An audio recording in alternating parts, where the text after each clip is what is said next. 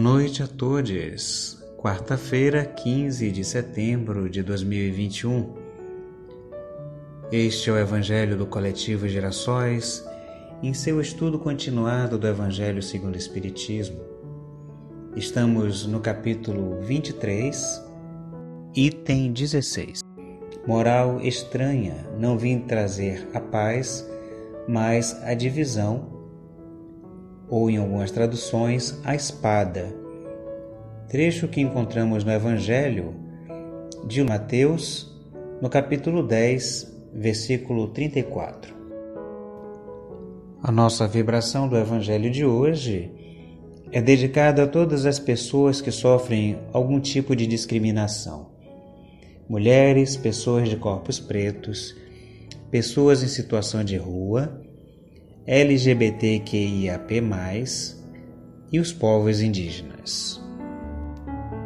E vamos à leitura do Evangelho, onde se lê: Quando Jesus declara: Não creais que eu tenha vindo trazer a paz, mas sim a divisão, seu pensamento era este: Não creais que a minha doutrina se estabeleça pacificamente. Ela trará lutas sangrentas, tendo por pretexto o meu nome. Porque os homens não me terão compreendido ou não me terão querido compreender. Os irmãos separados pelas suas respectivas crenças desembainharão a espada um contra o outro e a divisão reinará no seio de uma mesma família, cujos membros não partilhem da mesma crença. Vim lançar fogo à terra para expungi-la dos erros e dos preconceitos do mesmo modo que se põe fogo a um campo para destruir nele as ervas más, e tenho pressa de que o fogo se acenda para que a depuração seja mais rápida, visto que do conflito sairá triunfante a verdade. A guerra sucederá a paz, ao ódio dos partidos a fraternidade universal. Às trevas do fanatismo, a luz da fé esclarecida. Então, quando o campo estiver preparado, eu vos enviarei o Consolador, o Espírito de Verdade, que virá restabelecer todas as coisas, isso é, que dando a conhecer o sentido verdadeiro das minhas palavras, que os homens mais esclarecidos poderão enfim compreender, porá termo a luta fraticida que desune os filhos do mesmo Deus. Cansados, afinal, de um combate sem resultado, que consigo traz unicamente a desolação e a perturbação até os seios das famílias, Reconhecerão os homens onde estão seus verdadeiros interesses com relação a este mundo e ao outro. Verão de que lado estão entre os amigos e os inimigos da tranquilidade deles. Todos então se porão à mesma bandeira, a da caridade, e as coisas serão restabelecidas na terra, de acordo com a verdade e os princípios que vos tenho ensinado.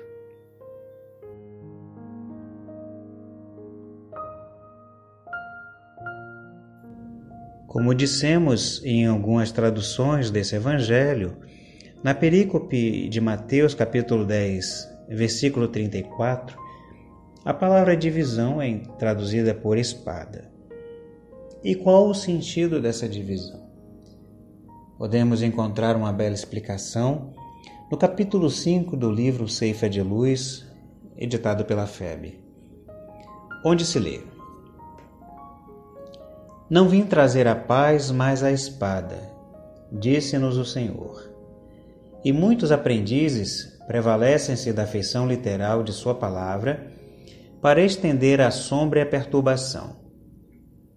Valendo-se-lhe do conceito, companheiros inúmeros consagram-se ao azedume no lar, conturbando os próprios familiares, em razão de lhes imporem modos de crer e pontos de vistas, vergastando-lhes os entendimentos, ao invés de ajudá-los na plantação da fé viva quando não se desmandam em discussões e conflitos, polemizando sem proveito ou acusando indebitavelmente a todos aqueles que lhes não comunguem a cartilha de violência e de crueldade.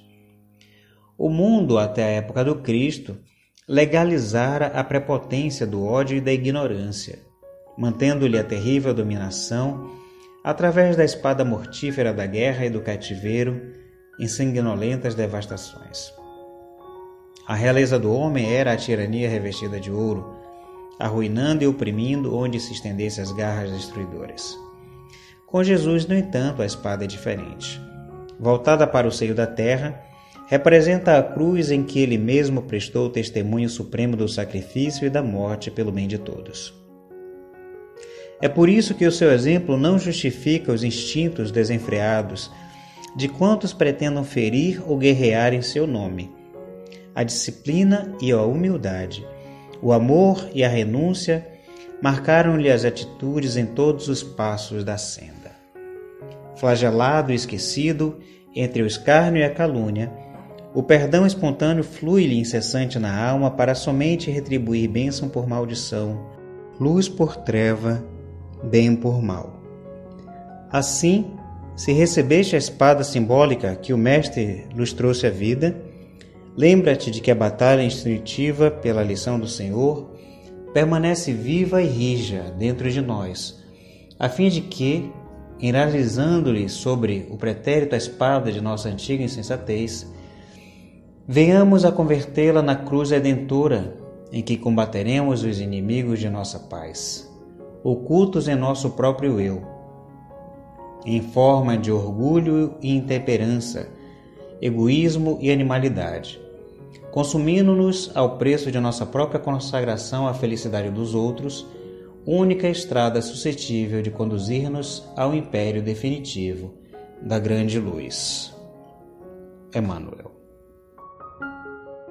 Mestre querido, é por isso que, como aconteceu com o paganismo, em que se o praticava sem crença dos seus valores morais trazidas por Sócrates e Platão, o mesmo se faz hoje, mestre, com a tua palavra, o teu evangelho em que muitos irmãos polemizam, indiferentes à dor, indiferente aos conceitos valiosos do cristianismo, ainda incentivando o mal, a ruptura das estruturas morais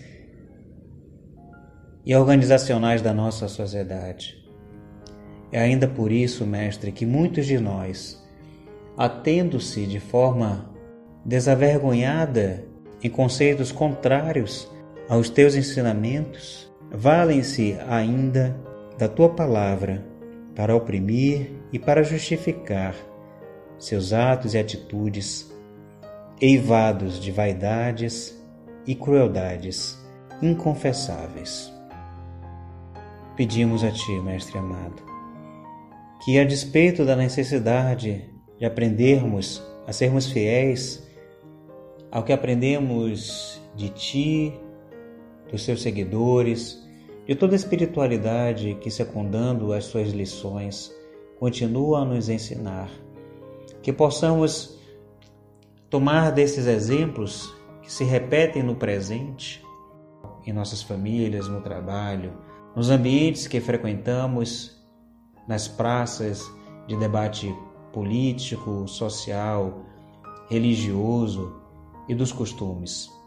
Ainda assim, mestre, que tomemos cuidado, como diz a mensagem do benfeitor, para que os inimigos da nossa paz que estão ocultos em nosso próprio ser, nessa forma de orgulho, da intemperança, do egoísmo e da animalidade, não seja motivo de tropeço em nossa caminhada.